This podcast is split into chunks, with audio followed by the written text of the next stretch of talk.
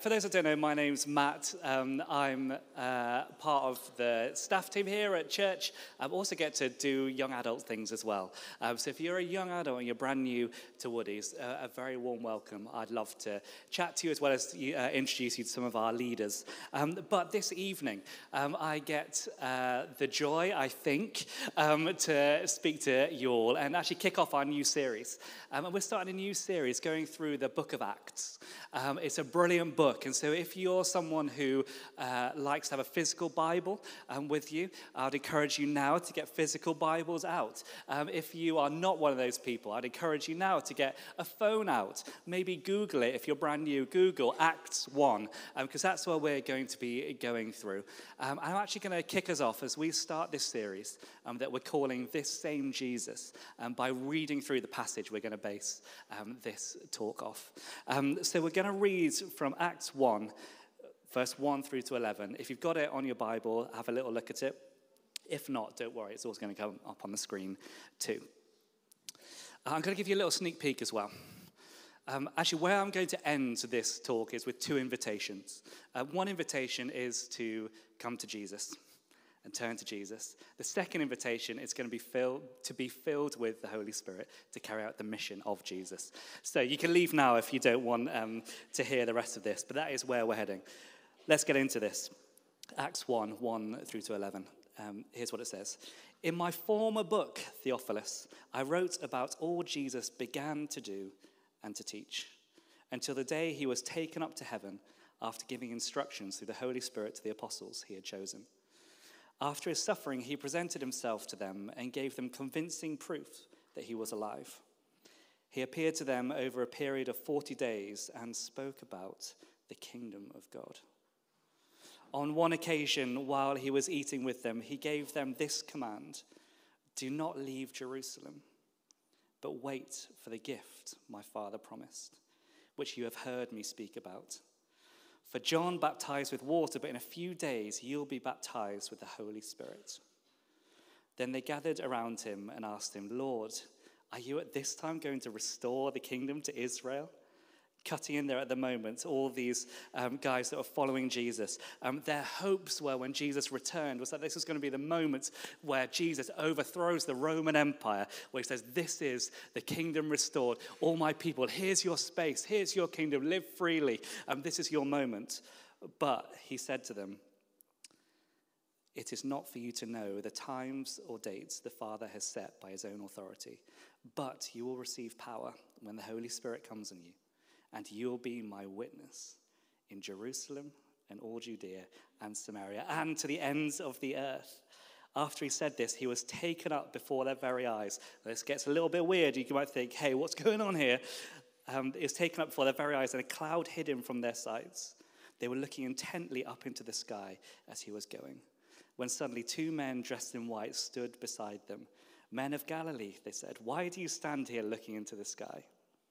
This same Jesus who has been taken from you into heaven will come back in the same way you have seen him go into heaven. This is our reading that we're looking at.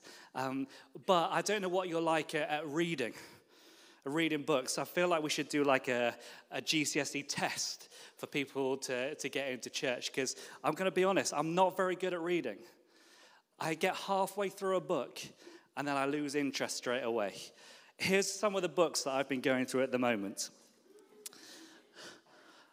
This book here, I felt holy one moment, and I was like, I'm going to get this book, Sacred Fire, a vision for a deeper human and Christian maturity. I got two chapters into that, and I struggled. So I was like, do you know what? Park that. Left it. Dave then chatted to me. He was like, Matt, what are you reading? I was like, oh, I'm looking for a new book. He said, Matt, this is the book that you should read. This one here, gentle and lowly, the heart of Christ for sinners and sufferers. I took that to heart. I was like, Dave, yeah, I know I'm a sinner and sufferer, but sure. I got through half of this book and I learned a lot about myself, and then just life happened, and I was like, oh, I'll park that. So I parked it. I was then like, oh, maybe I'm reading two long books. So I got this tiny little book. I was like, oh, maybe this is going to be one for me Christian character. I was like, surely I could get through that. No, no, I didn't. Um, maybe I'll come back to that later. What else have I got? this book. I was like, I'm a millennial. I look old, but I'm a millennial. And uh, one thing we get accused of is being um, a bit flaky, a little bit kind of. And so I was like, I'm reading this book, Grit. Why passion and resilience are the secrets to success.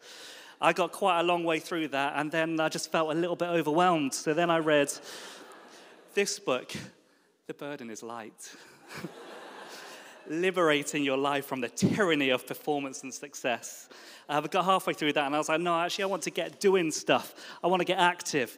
And I then started reading this book, The Meaning of Marriage. I was about to get married. I was like, I'm going to read this. Um, I got halfway through and I got married and I thought, you know what, I'll just figure it out. Um, so I stopped reading that one. Um, then Abby, my wife, was like, Matt, you just read Christian books. So I was like, I'm going to read another book King the autobiography of Martin Luther King. Um, a wonderful book, a wonderful person. Like, I want to learn more about him. It's massive. I was never going to get through that. So I was like, maybe it's just a little bit, a little bit too important. And I was like, let's get a little bit lighthearted.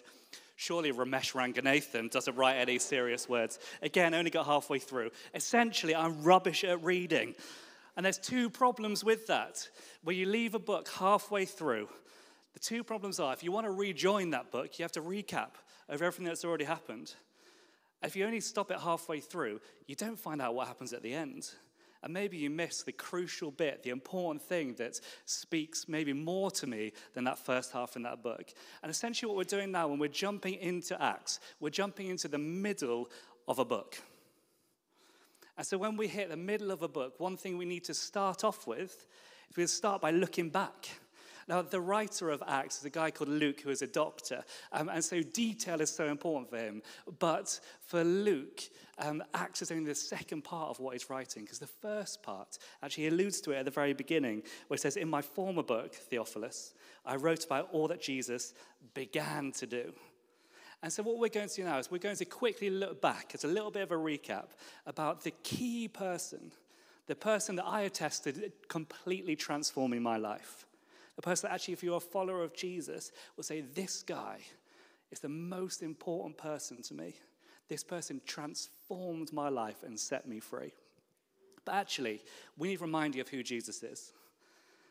It's, we easily forget. Actually, maybe you're brand new to faith. Maybe you've literally just walked into church. You've gone, I don't really know what I'm doing here. We're singing nice songs. It feels good.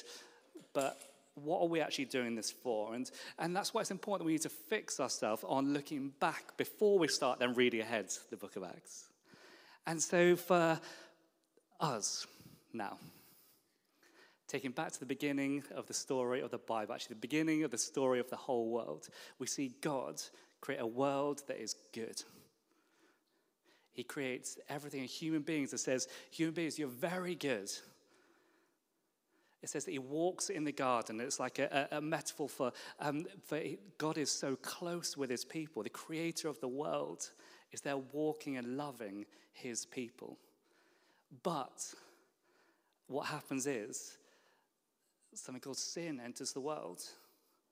And that's where people miss the mark. When actually, we read about it in Adam and Eve, they, they actually decide, they actually, we want to be Lord of our own lives. We want to know everything that God knows. We want to be the ones that dictate the direction of where our lives go.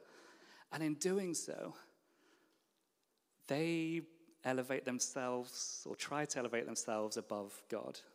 And what enters in the world is brokenness, a broken relationship between us and God, but even a brokenness in the, uh, the world that we live in.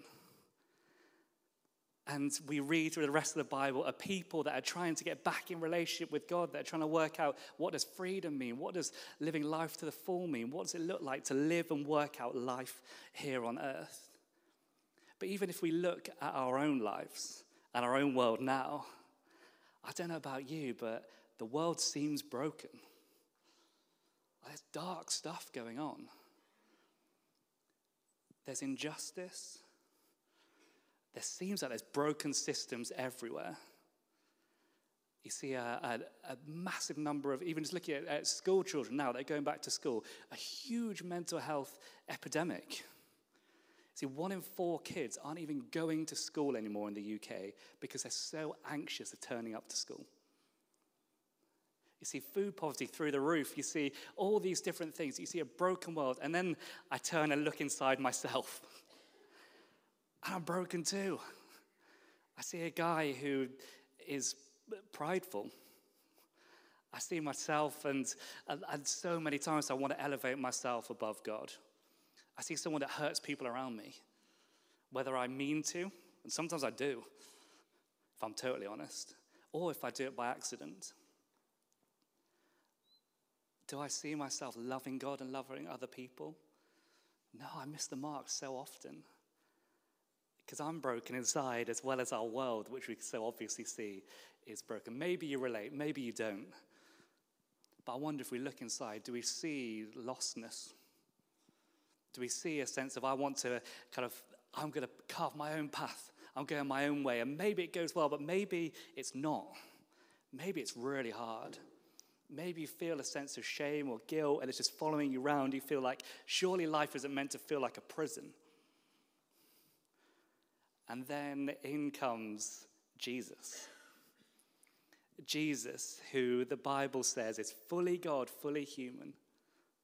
It's God not being distant and far away and say, hey, people, you do your thing. Just carry on with your little broken world, your little broken lives.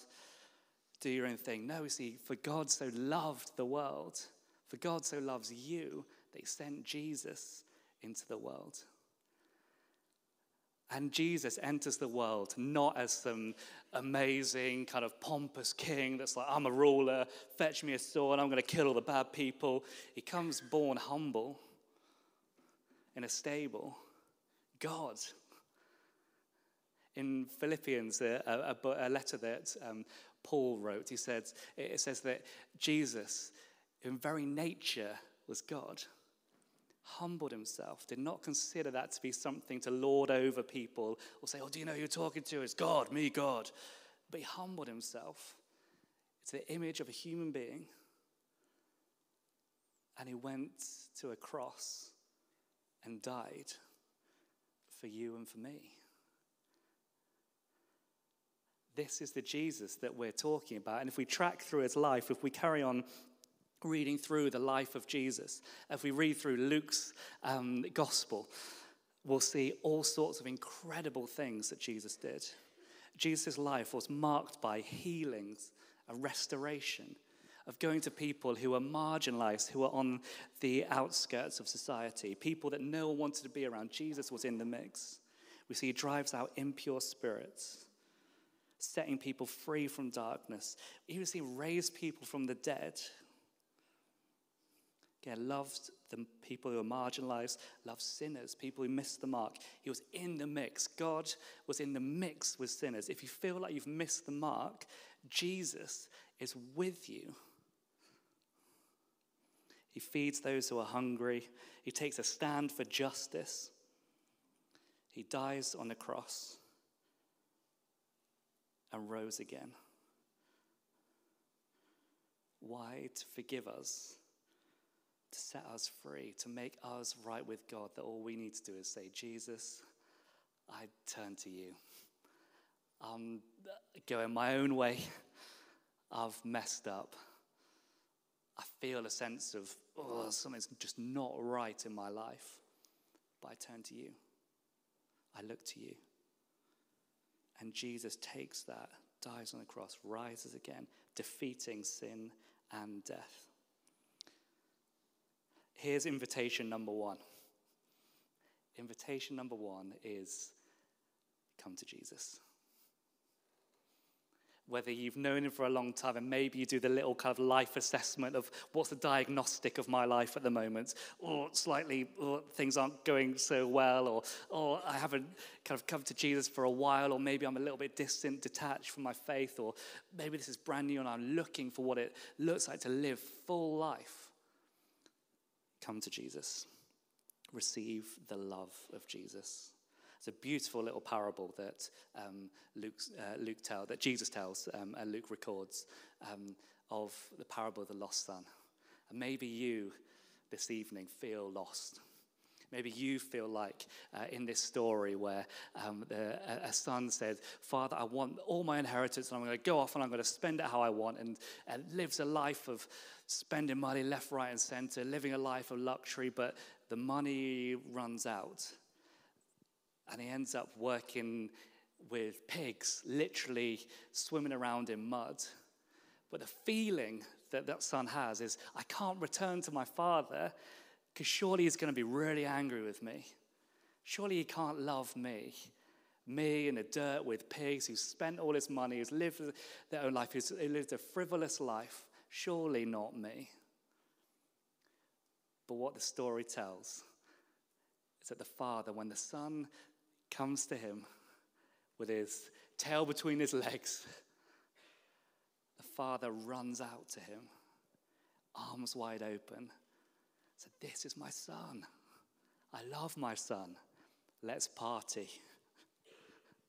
Maybe you feel like you can't come to God. Surely God doesn't want to know me. Surely God can't love me. Surely not. That story, that parable is true. That is the posture God has towards you. It's that He loves you.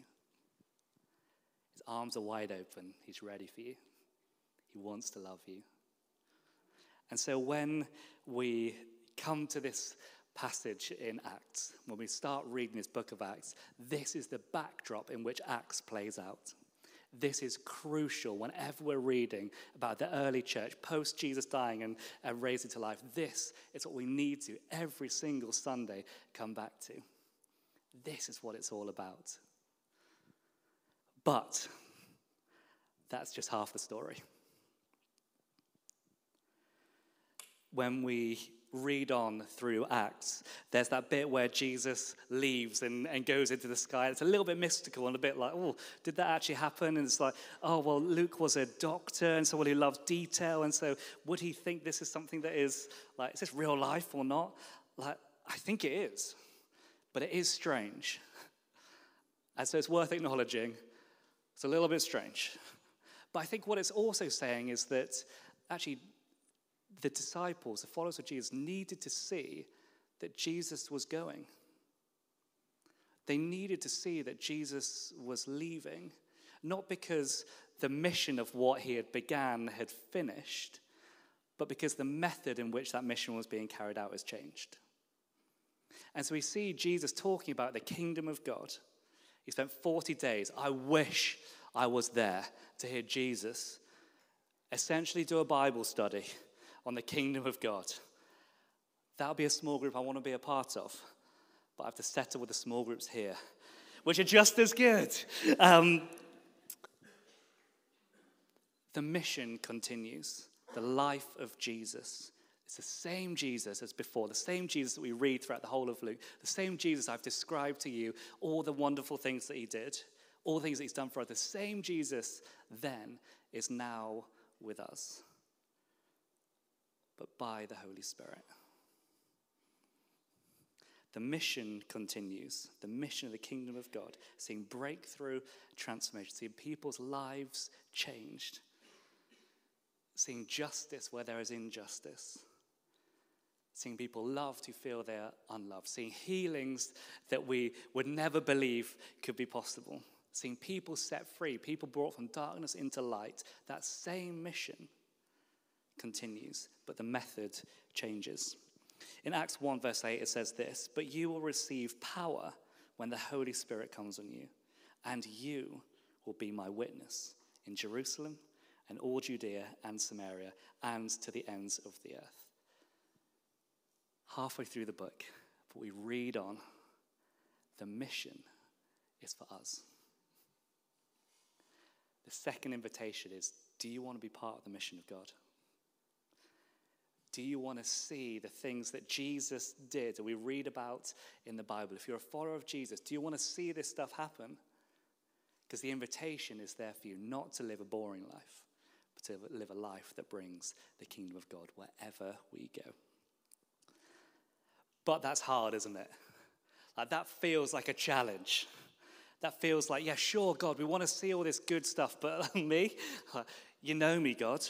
You know, I can't even finish a book.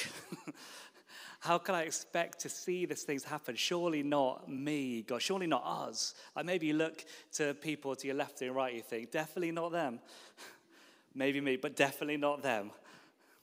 Because the challenge is so high. And I want to give some context to this because I feel like actually the disciples knew that this was a massive challenge. They've been around Jesus, they've seen this stuff already, so they, their faith levels must have been pretty high. So he's just risen from the dead. But the challenge was that actually Jerusalem, the first place that Jesus says, but stay in Jerusalem and be my witness in Jerusalem first. Actually, Jerusalem was a place where Jesus had just been killed. There's an angry mob had killed Jesus.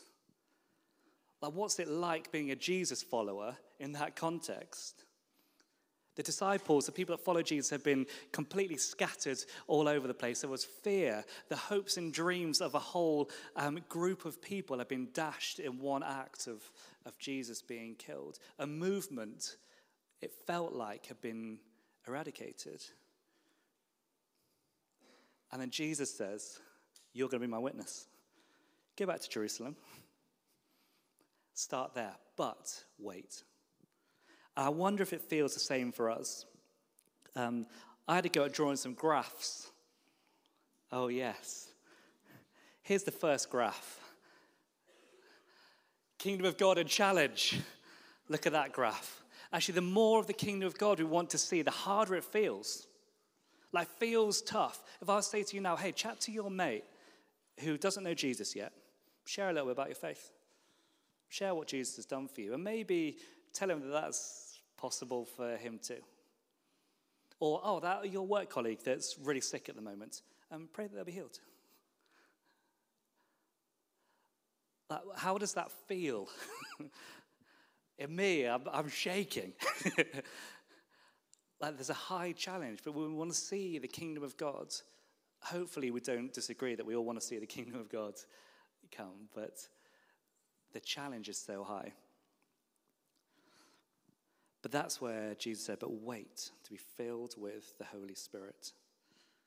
And so the graph then looks like this you've got a kingdom of God and the Holy Spirit. And the more the Holy Spirit we receive, the more the kingdom of God we see breaking around us.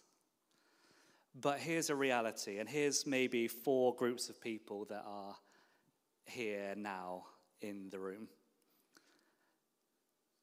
Because when you have very little of the Holy Spirit and you don't see a lot of the kingdom of God around you, actually, life is boring as heck. If you're a follower of Jesus and you're not really waiting for, to be filled with the Spirit and you're not really up for doing the amazing things that Jesus did, like, I'm going to be honest, I've been there. It's boring. But if you want to see a lot of the kingdom of God breaking around you, but you're not first waiting for the Holy Spirit, you're going to burn out. The kingdom of God is not about doing, doing, doing. Come on, Christians, let's get busy. You're going to burn out. But if we fully just lead into the Holy Spirit and are like, yes, I'm going to hear, I'm going to worship, I'm going to receive the Holy Spirit, amazing things. But if you're not up for taking any steps, if you're not up for taking a risk, if you're not up for being a witness of what Jesus has done in your life, if you're not up for seeing breakthrough around you, the kingdom of God breaking in around you, if you're not up for that mission, it might, maybe it's a bit harsh, but you'll end up bloated You'll end up as a bloated Christian, filled, filled with the Spirit, yeah, and it's a, a beautiful thing, but if it's not changing your life, or if it's not about the, the stranger or the marginalized, the person that doesn't know Jesus yet, if it's not directed outwards as an overflow to other people, you're just going to end up a bit puffed up. We see that when Paul writes to the church in Corinthians. We see a, a church that is uh, kind of busting with the gifts of the Spirit. Everyone's speaking tongues, so filled with the Spirit, but so forgetting this is about the kingdom of God. It's not a consumeristic faith.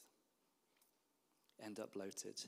But that top right quadrant, breakthrough. Here's what Jesus is all about. Here's what Jesus is saying.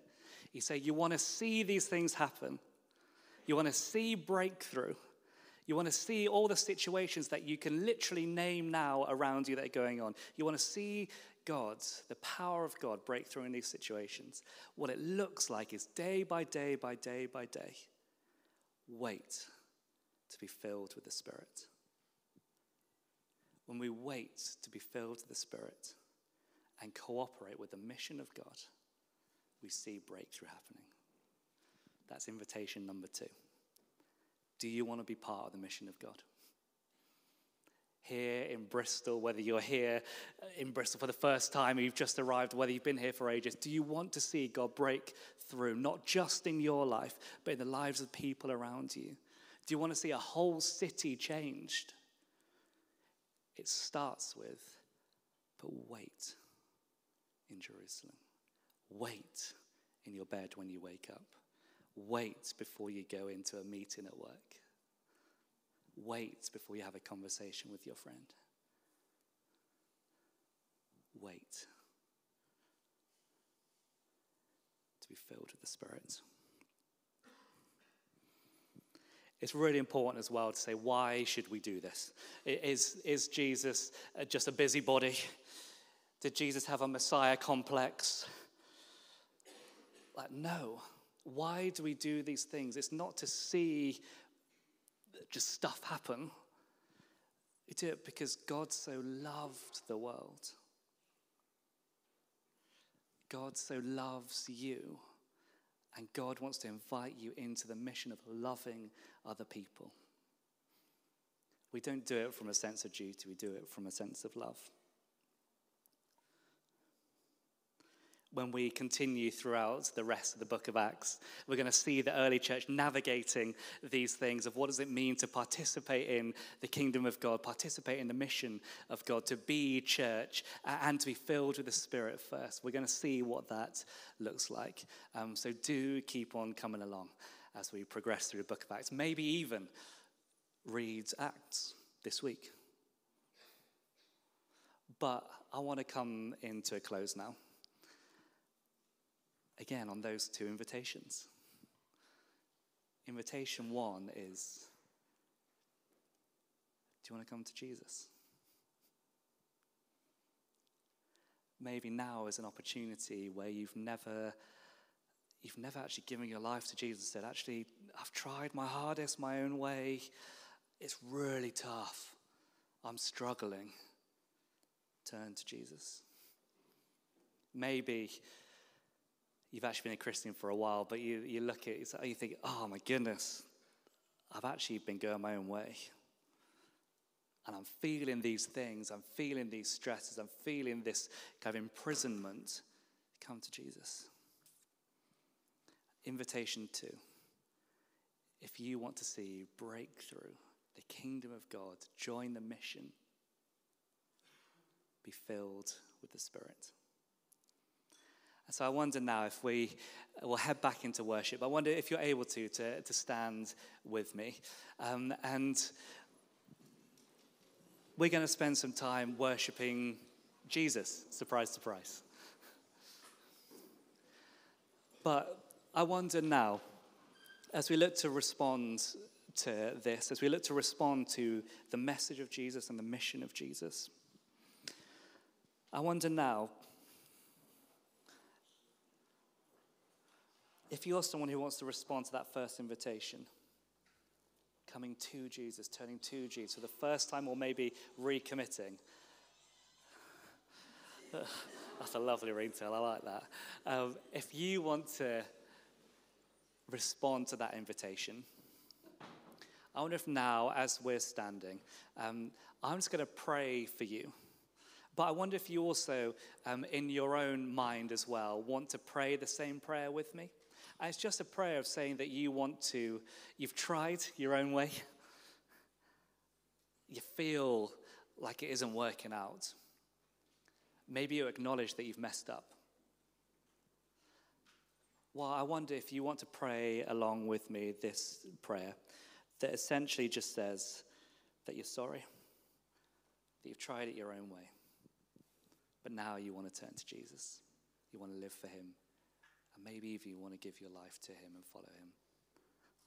I wonder if you just want to repeat that as I pray this over us now. So here's the prayer Lord Jesus, I confess my sins. I've messed up. I ask Jesus for your forgiveness. Please come into my heart as my Lord and Savior. Take complete control of my life and help me to walk in your footsteps daily by the power of the Holy Spirit. Thank you, Lord, for saving me and for answering my prayer right now.